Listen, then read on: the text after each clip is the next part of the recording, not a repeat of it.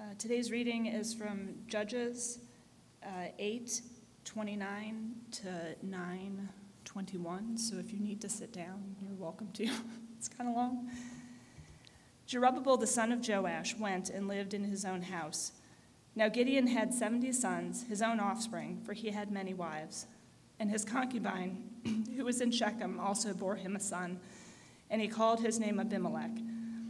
And Gideon the son of Joash died in a good old age and was buried in the tomb of Joash his father at Ophrah in the, of the Abiezrites. As soon as Gideon died, the people of Israel turned again and whored after the Baals and made Baal-berith their god. And the people of Israel did not remember the Lord their God, who had delivered them from the hand of all their enemies on every side. And they did not show steadfast love to the family of Jerubbaal that is Gideon, in return for all the good that he had done to Israel. Now Abimelech, the son of Jerubbaal, went to Shechem to his mother's relatives and said to them and the whole clan of his mother's family, Say in the ears of all the leaders of Shechem, which is better for you, that all seventy of the sons of Jerubbaal rule over you, or that one rule over you? Remember also that I am your bone and your flesh. And his mother's relatives spoke to all these words on his behalf in the ears of all the leaders of Shechem. And their hearts inclined to follow Abimelech, for they said, He is our brother. And they gave him seventy pieces of silver out of the house of Baal-berith, with which Abimelech hired, the worth, hired worthless and reckless fellows who followed him. And he went to his father's house at Ophrah and killed his brothers, the, son, the sons of Jerubbaal, seventy men on one stone but Jotham, the youngest son of Jerubbaal, was left, for he had hid himself. And all the leaders of Shechem came together, uh, and all Beth-millo, and they went and made Abimelech king by the oak of the pillar at Shechem.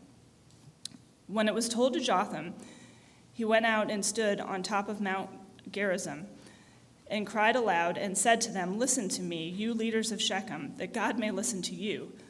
The trees once went out to anoint a king over them, and they said to the olive tree, Reign over us. But the olive tree said to them, Shall I leave my abundance by which gods and men are honored, and go hold sway over the trees?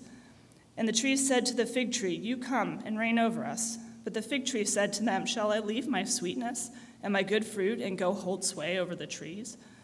And the trees said to the vine, You come and reign over us. But the vine said to them, Shall I leave my wine that cheers God and men and go hold sway over the trees? Then all the trees said to the bramble, You come and reign over us. And the bramble said to the trees, If in good faith you are anointing me king over you, then come and take refuge in my shade. But if not, let fire come out of the bramble and devour the cedars of Lebanon. Now, therefore, if you acted in good faith and integrity when you made Abimelech king, and if you have dealt well with Jerubbaal, and his house, and have done him as his deeds deserved. For my father fought you and risked his life to deliver you from the hand of Midian. And you have risen up against my father's house this day and have killed his sons, seventy men on one stone, and have made Abimelech, the son of his female servant, king over the leaders of Shechem, because he is your relative. If you have acted in good faith and integrity with Jerubbaal and his house this day, then rejoice in Abimelech, and let him also rejoice in you. But if not, let fire come out of Abimelech and devour the leaders of Shechem and Beth-millo, and let fire come out from the leaders of Shechem oh, and from Beth-millo and, and, sorry, and devour Abimelech. And Jotham ran away and fled and went to Beer and lived there because of, because of Abimelech, his brother. This is the word of the Lord.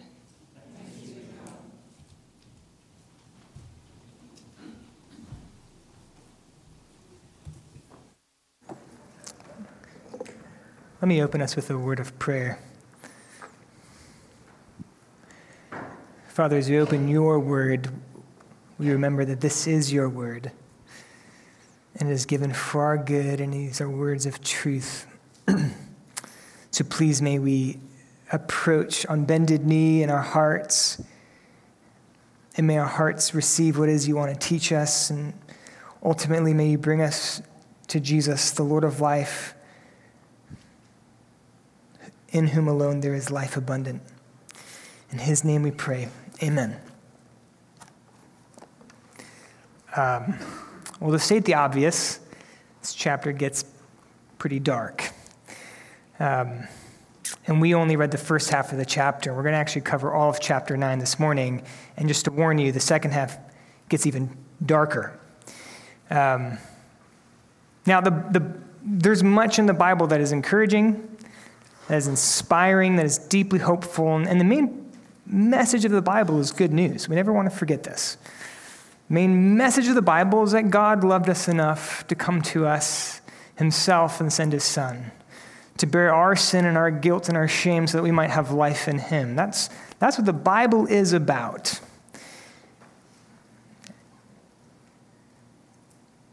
Yet the Bible also speaks truly about what is broken and distorted, and it doesn't shy away from those realities in life.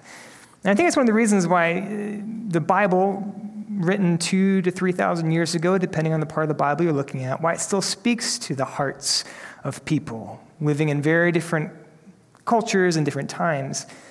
And the reason it still speaks to us is because it speaks truth.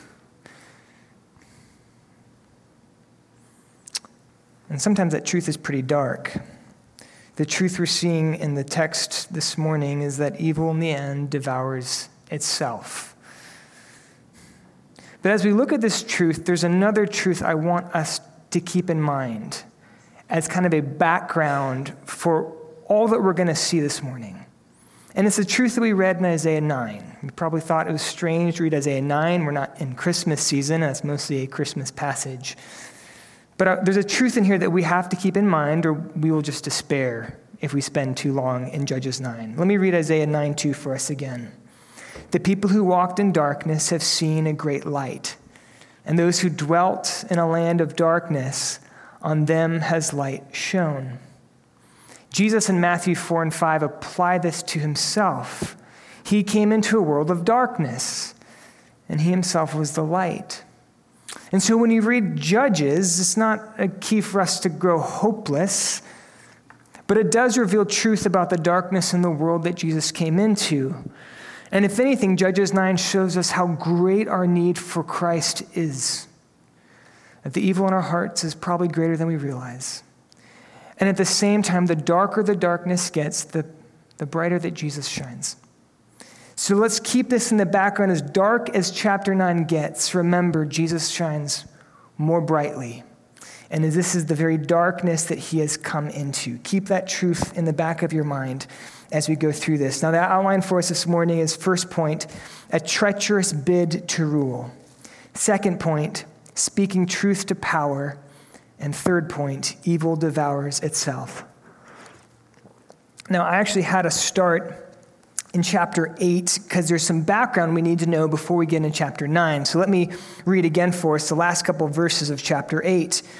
Jer- uh, Jerubbaal, the son of Joash, went and lived in his own house. Now, Gideon had 70 sons, his own offspring, for he had many wives. And his concubine, who was in Shechem, also bore him a son. He called his name Abimelech. And Gideon, the son of Joash, died in a good old age and was buried in the tomb of Joash's father at Ophrah of the Abiezrites. And as soon as Gideon died, the people of Israel turned again, and they whored after the Baals and made Baal Berith their God. And the people of Israel did not remember the Lord their God who had delivered them from the hand of all their enemies on every side. And they did not show steadfast love to the family of Jerubbaal, that is, Gideon, in return for all the good that he had done. This explains why chapter 9 gets so dark, and specifically the verses 33 and 34.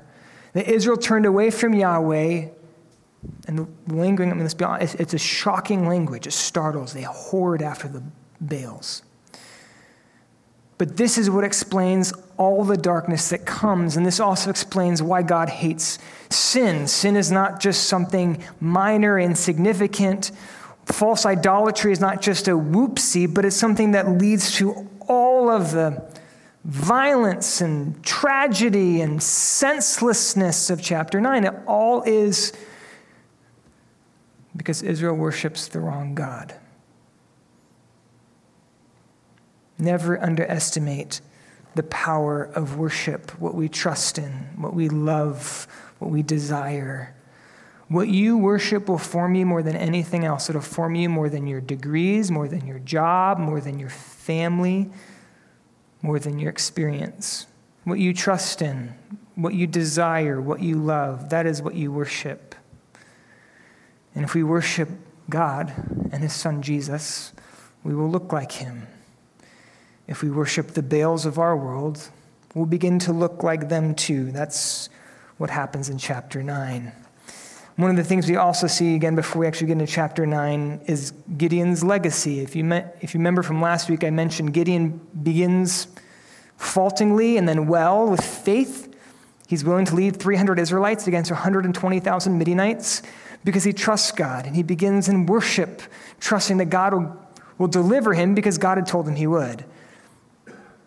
And what begins with faith in delivering Israel, though, then turns south, and he ends up destroying two Israelite villages, razing them to the ground because they offended him. And then in chapter 8, verse 23, he makes this great statement that uh, Gideon says, Look, I'm not going to be your king. Yahweh is your king. He will rule over you, and me and my sons, we will not rule over you. And that sounds great, but then Gideon goes on to act just like a king will. He accepts tribute. He builds a, a, religious center in his hometown. And here we learn in these last few verses that he had 70 sons. Why? Because he had many wives, and that's the key. Now, polygamy was not uncommon of the time, but having many wives was, unless you were a king. Uh, that was kind of common practice within Canaanite kingdoms. You, used marriage as a way to build political alliances. You want to build an alliance with a neighboring nation, well, you marry one of the princesses, and now there's a built in kind of reciprocal relationship there. Gideon had many wives. So again, Gideon may have said he wasn't going to be king, but he acted like a king. And in many ways, Abimelech, who is Gideon's son, just takes Gideon's very obvious desire to be a king and his tendency to be uh, offended and take vengeance, personal vengeance. He just takes these fact or these um, attributes that were in Gideon and just takes them to level 11. And this finally brings us to our first point. Again, a uh, what is called a treacherous bid to rule. Let me read for us verses 1 to 6. Now Abimelech, the son of Jerubbaal, went to Shechem to his mother's relatives and said to them and to the whole clan of his mother's family, Say in the, in the ears of all the leaders of Shechem, which is better for you? That all 70 of the sons of Jerubbaal rule over you, or that one rules over you? Remember also that I am your bone and your flesh. And his mother's relatives spoke all these words on his behalf in the ears of all the leaders of Shechem, and their hearts inclined to follow Abimelech. For they said, He is our brother. And they gave him 70 pieces of silver out of the house of Baal Berith, and with which Abimelech hired worthless and reckless fellows who followed him. And he went to his father's house at Ophrah, and he killed his brothers, the sons of Jerubbaal, 70 men on one stone.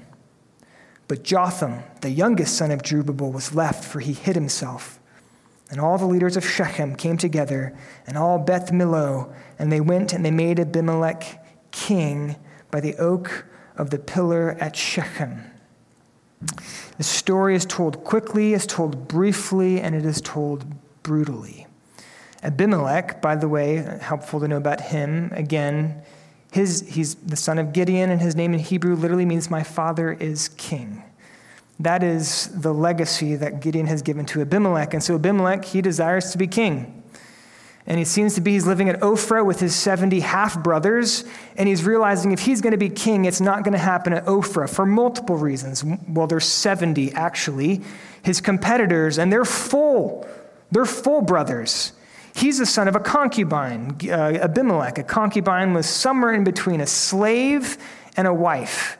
So they weren't quite slaves, but they weren't inheriting wives. And so Abimelech, as a son of a concubine, although Gideon was his rightful father, he would never be the one to inherit whatever rule Gideon would pass on.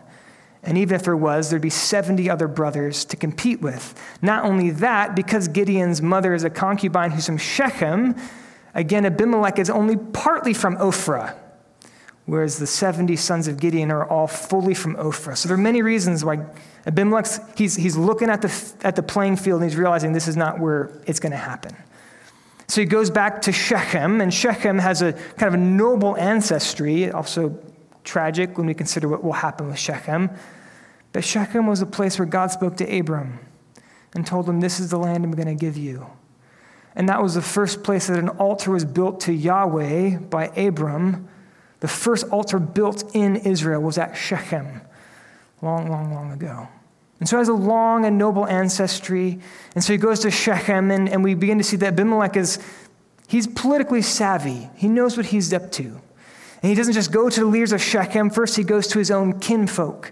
And he says, Look, why be ruled by these 70 sons of Gideon who aren't even from Shemech? Why not be ruled by one of your own?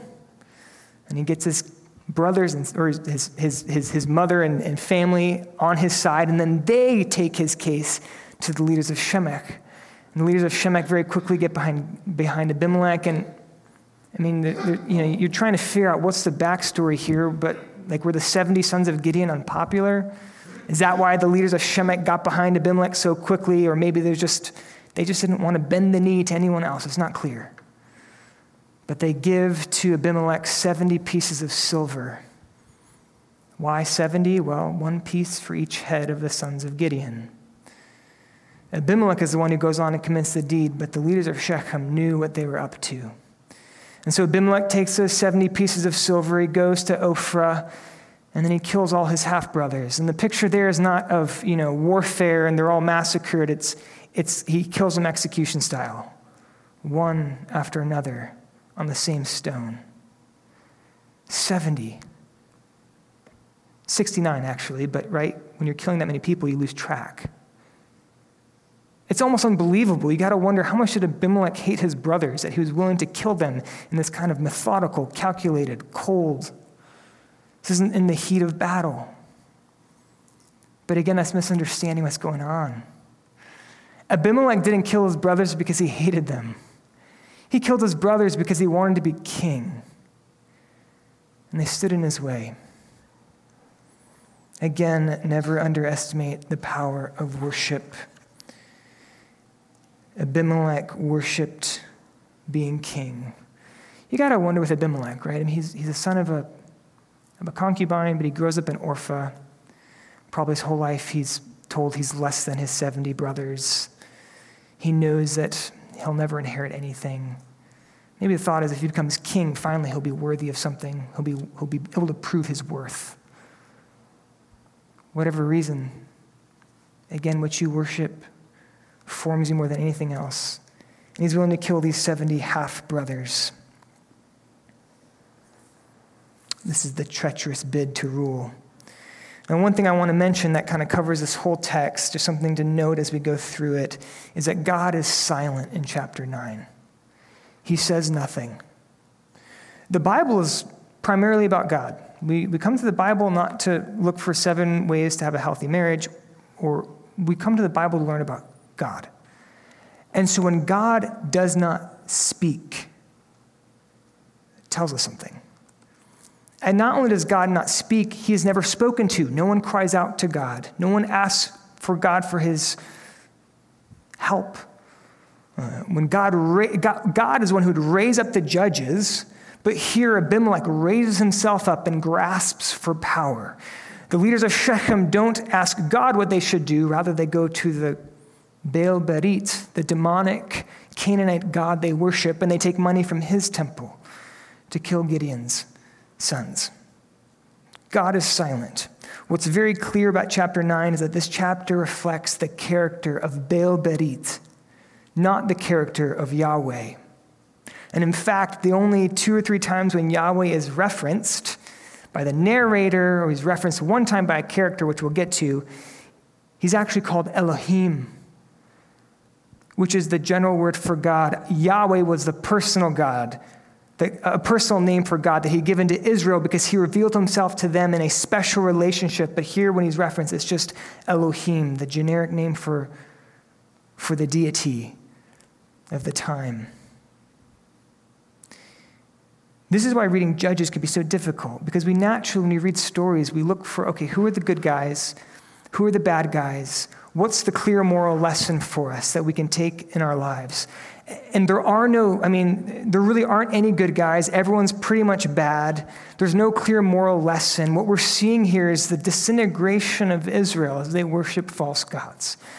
We see the, the, the, the, fragmentation as they come apart at the seams because they've rejected Yahweh and they're worshiping a demon. Never underestimate the power of what you worship. But while God is silent, and this is very important, he is not therefore absent. It's true, God doesn't speak, but even in this senseless and gruesome and dark chapter, God is present. That's what we'll see. Sometimes God clothes himself in darkness. Sometimes he hides his face, and we don't see him. And he won't speak to us. Brothers and sisters, it does not mean that God is absent. And we'll see that God is absent in the fact that he speaks through Jotham and the fact that he brings justice even in the midst of this chaos as we learn that the fact that evil devours itself is from God. But that's our first point a treacherous bid to rule. But the second point, we see bringing truth to power. Let's read verses 7 to 21.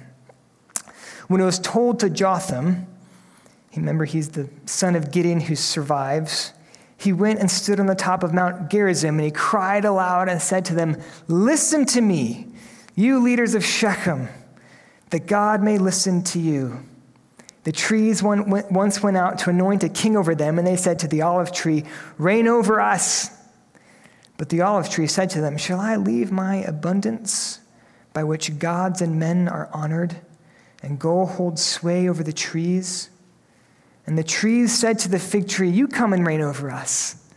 But the fig tree said to them, Shall I leave my sweetness and my good fruit and go hold sway over the trees? And the trees said to the vine, You come and reign over us. But the vine said to them, Shall I leave my wine that cheers God and men and go hold sway over the trees? Then all the trees said to the bramble, You come and reign over us. And the bramble said to the trees, If in good faith you are anointing me king over you, then come and take refuge in my shade. But if not, let fire come out of the bramble and devour the cedars of Lebanon.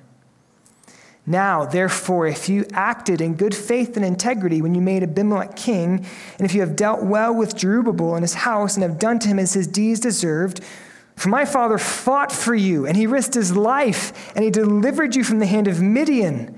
And you have risen up against my father's house this day, and have killed his sons, 70 men on one stone, and have made Abimelech, the son of his female servant, king over the leaders of Shechem, because he's your relative? If you have then acted in good faith and integrity with Jerubbaal, and with his house this day, then rejoice in Abimelech, and let him also rejoice in you.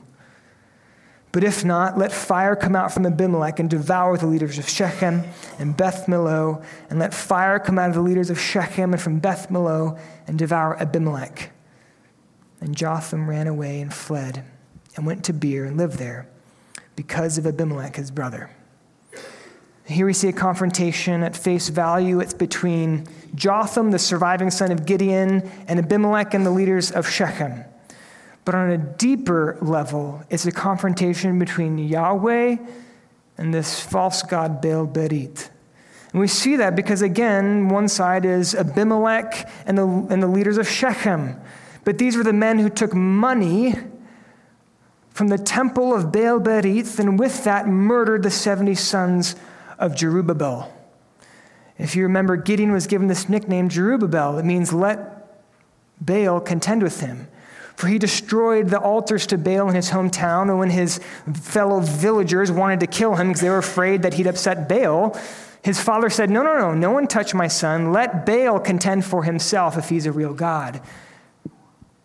And Baal has contended for himself, and he's murdered all of Gideon's sons. So, on one side, yes, you have Abimelech and the leaders of Shechem, but in reality, it's also Baal and all that goes with him. And then on the other side, you have Jotham, What's helpful about Jotham is that that name literally means Yahweh is perfect. And Jotham is the only character in this entire chapter to even refer to God. In verse 7, he says, Listen to me that God may listen to you. And so Jotham doesn't claim to be a prophet, doesn't say that he's the voice of the Lord, but if you look closely, this is a confrontation between God and Baal. And the confrontation takes the form of a fable. A fable is a fictional story that has a moral lesson. And the story is, uh, the fable goes like this there's, there's, you know, the trees were looking for another tree to be king over them. And so they went to the three most valuable kinds of trees in the Middle East. You first go to the olive tree, which produces olives. You make olive oil out of olives. You use olive oil to bake bread. You use to light your lamps. Incredibly valuable tree at the time. And then they go to the um, fig tree, which is what you use to make desserts. Uh, you'd put them in bread, or you might take figs and condense them down to a kind of sugar substance. And then they went to the vine, uh, the grapevine, which of course is used to make grape juice. That was the one joke I have for this morning, so sorry. Got to have some levity in a, in a dark chapter like this. If you're a Southern or boys student, it is grape juice for you. Don't forget it. But each of these trees gives the same answer. And they say, Look, I'm, I'm a productive member of society. I'm producing something useful. Why would I give that up to go hold sway over trees? That's what saying, to, to go flap my branches over a bunch of trees. Why would I give up something that actually is useful and helpful for people to go be a politician, basically? And it's funny, it seems like the ancients had just as low view of their politicians as we do. Uh, Abimelech isn't, uh, Jotham isn't just criticizing Abimelech, he's criticizing the very idea of kingship, at least kingship as it was understood in the Canaanite way. It's interesting. But each of these trees, they, they, they refuse to go hold sway over, over, over their trees. And so when these three reputable choices decline, the trees turn to a bramble. A bramble is a short shrub, usually has prickles on it. Uh, think of a raspberry bush. Have you ever been raspberry picking? They're two to three feet tall, they're a bush. And so there's an irony here. Here are trees turning to a bush to offer them shade and refuge. Picture a 50 foot cedar tree trying to find refuge in a three foot raspberry bush. It doesn't work. Again, idols make all kinds of promises, y'all. Come find a refuge in me. And the promises they can never live up to. And the reason is because when we go looking for to whatever we're looking for, whether it's love or work or success or whatever it is our hearts desire, whatever we're looking for in that, only God can meet that. And so, whatever idols we look to to try to find what we're looking for, they're always going to fail us because they're bushes. And of course, Abimelech is this bramble. He's making promises of rulership. And Jotham is saying, just open your eyes. He's just a bush. He can't provide refuge. It's like um, God speaking to, uh, to Israel in Isaiah 36. They were at that time much later in their history, and they're relying on Egypt to save them rather than Yahweh. And Isaiah says, See, you're relying on Egypt, that broken reed of a staff that will pierce the hand of whoever leans on it. Abimelech is like a broken staff, and you lean on him, it's going to break and it's, it's going to pierce your own hand. And then the final confrontation, he says, Look, if you've acted in good faith towards both Abimelech and towards Gideon, and then he says, And by the way, you haven't. if you have, well and good, but if you haven't, let fire devour you both. And then Jotham has to run away for his life. truth, speaking truth to power. But in the end, still the treacherous are the ones with all the power. One thing we take from this section is faithfulness to God does not guarantee that things will go well for you. Simple truth. Merely because you're faithful to God does not mean that life will be free of suffering and hardship. And just because you're facing difficulty, it's not a sign that you're outside of God's will. Likewise, merely because your life is going well does not mean that God is pleased and that you're in God's will. I, God's great promise to us is not that He'll spare us from suffering, but He'll always be with us. He'll always be with us. And we will spend our whole Christian life learning that that was the greatest thing God could have given us. It's not all the things we want, whatever again it is that our hearts naturally incline towards. That's not actually the greatest thing God could have given us, but it's Himself. And that He'll walk with us through whatever suffering He brings into our lives. But we've seen this treacherous plan. We've seen an attempt to speak truth to power, and yet again, the power remains with the treacherous, and God is silent. But yet, God is not absent. And we'll see that by the fact that as evil devours itself, so we see this is actually the hand of God bringing justice to, to evil. This is our third point evil devours itself. Uh, I'm not going to read this whole chapter because it's, it's long, and I'm, saying, I'm just going to give a summary for us. First thing to note is that there are no good guys in the rest of chapter 9. None. Zilch. Zero. They're all bad. They're all bloodthirsty. They're all self seeking narcissists. And we begin with Abimelech. He rules for three years. It's not very long if you're a king, but if you're Jotham, waiting and hiding, wondering if anything will come from what you've said, it's a long time to wait. And sometime in those three years, bad blood develops between Abimelech and, uh, and the leaders of, of, of, Shechem. And the key verse here is, is verse 23, and it says that God sent an evil spirit between Abimelech and the leaders of Shechem, and the leaders of Shechem dealt treacherously with Abimelech. So we don't know what happened, but somehow Abimelech and the leaders of Shechem start getting at each other. And that phrase, the way it's described as God who sends the evil spirit, that can be troubling. It's like, was this, if God's sending the evil spirit, is God then responsible for all the violence and evil that we see? And so I think it's worth just eh, camping on this for a minute, this verse of God sent the evil spirit. And I want to give you two guardrails to keep in place whenever we're dealing with God and evil. Because that's one of the most difficult questions to think through as a thinking human being. How do we explain evil. And here are two guardrails that will keep you within historic orthodoxy. One guardrail is that God is never the author of evil. John tells us that God is light and him is no darkness. God cannot do evil. He cannot desire or long for evil. He only does what is right. And so, anytime we speak as if God is somehow doing evil or desiring evil, we're not just saying something that's wrong, brothers and sisters, we're blaspheming. God can never be the author of evil. That's one guardrail. The other one, though, is that somehow God is still sovereign over evil. This is not like an Arminian Calvinist distinction. This is basic Christian orthodoxy. When we recite the Apostles' Creed, one of those ecumenical creeds, every Christian you know, can recite that creed. It says, We believe in God the Father, Almighty. Not God the Father, mostly mighty, God the Father, 98% mighty. He is almighty, which means even over evil, God never says, oops.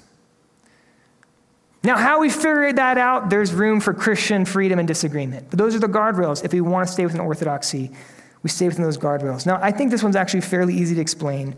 God sends an evil spirit, likely a demon. And the demon or the evil spirit, he's got his own intentions. He's there to wreak havoc and do evil. But God's intention is not to do evil. God's intention is to bring justice on Abimelech and the leaders of Shechem. And so while the demon means this for evil, God means this for what is righteous. It's very similar when God uses pagan kings to bring judgment on his own people. When God sends Nebuchadnezzar to punish Israel, Nebuchadnezzar is not desiring to glorify God. He's there, like any pagan king, to increase his power and his glory He's doing his own thing, but yet God in his sovereignty is actually using Nebuchadnezzar to bring about his plans and his right desires. So that's, I think, how we explain this. But here it says you know, there's bad blood develops in Abimelech, the leaders of, of, of Shechem. It seems like the leaders of Shechem were treacherous in some way because it says they were. Um, and so there's this bad blood developing. And while the leaders of Shechem are beginning to sour on Abimelech as their king, a new character shows up and moves to Shechem named Gaal. And when he shows up again, you're looking for a hero. You're like, give me someone who's good. And very quickly you realize Gaal is not that man. First thing he does is basically throw an orgy in the temple of Baal and while he's getting wasted, toasting the demon god of Baal Berith, he begins to stir up ethnocentrism, racism. He's like, let's not worry about Abimelech. He's not our people, he's not of our flesh and blood. And basically, Gaal's like, if, if, if only I could be king, I would throw off Abimelech's rule. So he begins to turn the people of Shechem against Abimelech. Abimelech finds out. He shows up at Shechem with his army. There was a fight between Gaal and his Shechemite followers and Abimelech, and Gaal's defeated handily. He's driven away from Shechem. And then the next day, you think, okay, well, I guess that insurrection's over. We can get back to our lives. And the people of Shechem, not the soldiers, but just the townspeople, go out into the fields because they're farmers and to work in the fields. And Abimelech shows back up. And out of malice and spite and vengeance, he slaughters all the people of Shechem who are in the fields. To be clear, this is not battle. This is a slaughter of innocent civilians. And then Abimelech attacks Shechem itself. The people of Shechem, the leaders of Shechem, along with a thousand men, women, and children, take refuge in a tower. And then Abimelech burns a tower to the ground, killing everybody.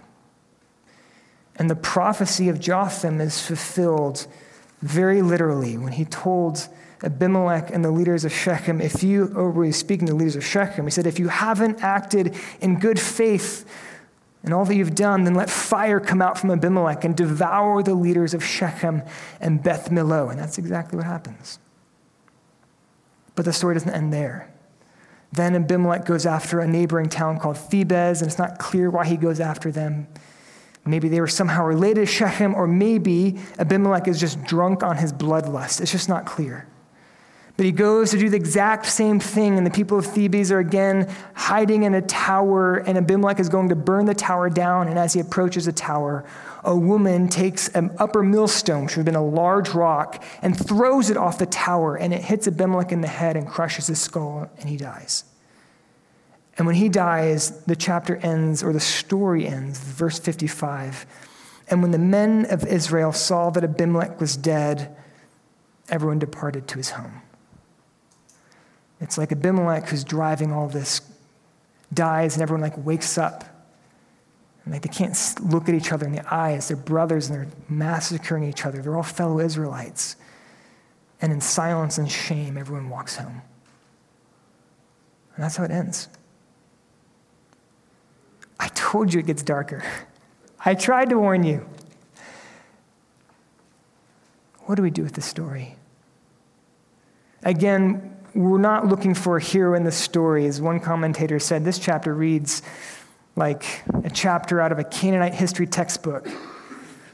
You see the same kind of political intrigue and betrayal and violence and gratuitous evil in your average Canaanite royal court. What's the point? Well, the story is about God's presence in the midst of his apparent silence and absence.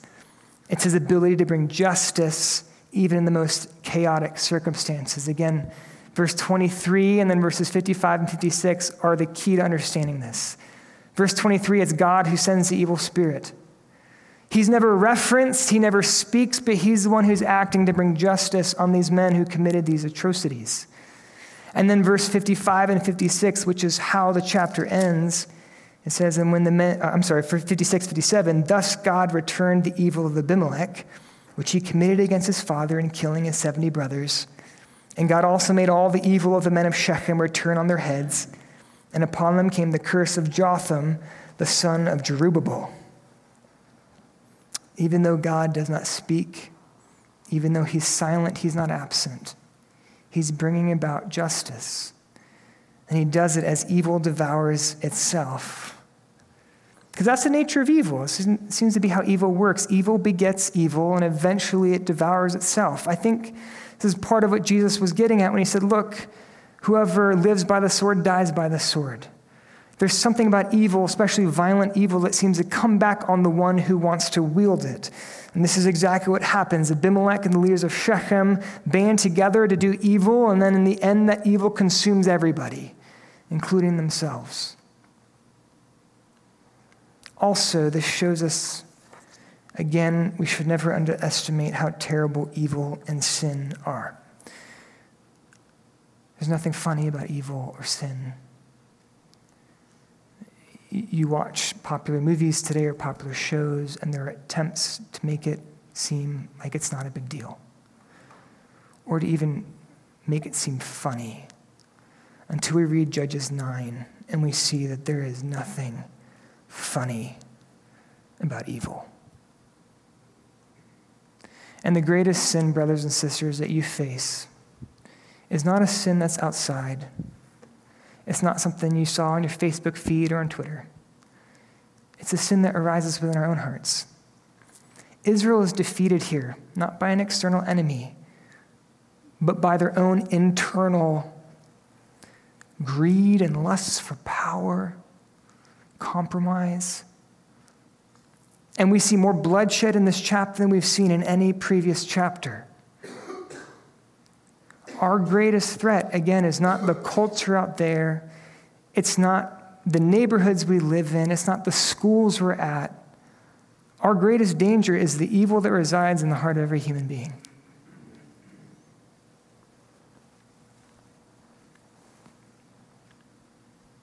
We don't well, God brings justice, and the chapter ends. And I don't want to underemphasize the darkness in this chapter, and I don't think I have. But I do need to mention this, which is that the Bible doesn't end with Judges 9. And in fact, the book of Judges doesn't end with Judges 9. In fact, when we get to the next chapter, we start to see something very important. When we read the first few verses of chapter 10. So all this darkness, and everyone's just killing each other, and then they all go home in shame. And after Abimelech, there arose to save Israel Tola, the son of Pua, the son of Dodo, a man of Issachar. And lived at Shamir, in the hill country of Ephraim. And he judged Israel 23 years. And then he died and was buried at Shamir. Even after all that darkness, God raises up another one to save Israel. Darkness is never the final word. God is always the final word. Always, always, always. And it's interesting, it says he raised up Tola. And it doesn't say who Tola was raised up to deliver Israel from. It doesn't mention who the enemy is. And I think it's obvious after chapter 9 who the enemy is. It's Israel themselves. What he's pointing forward is Israel needs not just a military deliverer, they need a savior a Messiah, someone who will deliver them from the enemy that they can't fight themselves because the enemy is them. And this is where we come back again to Isaiah 9. This is pointing forward to the one who would come, not to a, a, happy land where everything is wonderful and beautiful and no one needs forgiveness, but into a land where people are dwelling in darkness that is the land that Jesus came into. This is the darkness that Jesus came into. Jesus didn't come to save you at your best day, He came to save us at our worst days.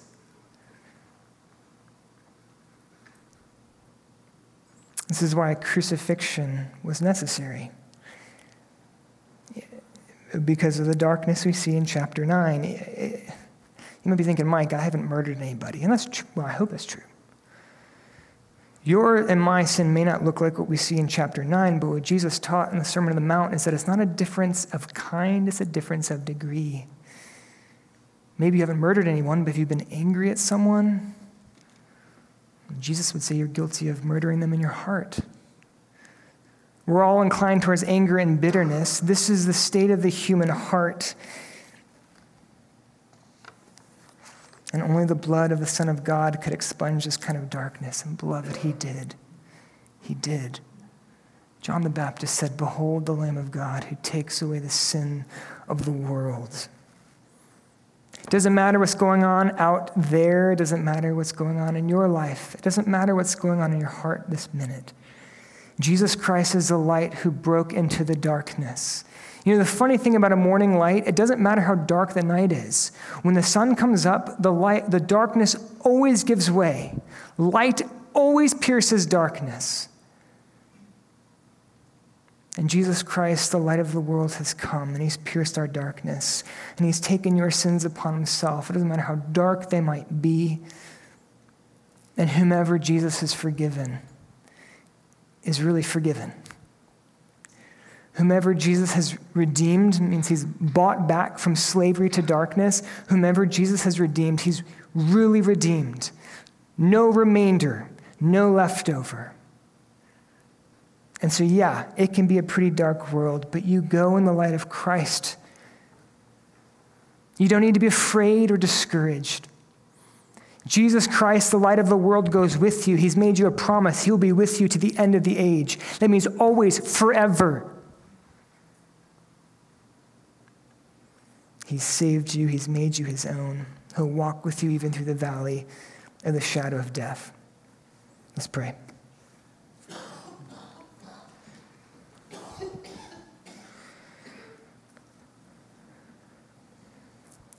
Jesus, I pray that you will be so much our only and greatest joy.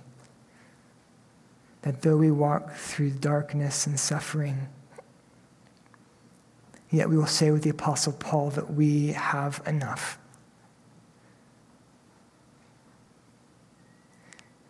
That we will learn that you alone can bear the, a human heart. You alone can we find all of our hope and joy in. Help us to find it in you. Free us from all the idols that we cling to. Pray this in your beautiful name. Amen.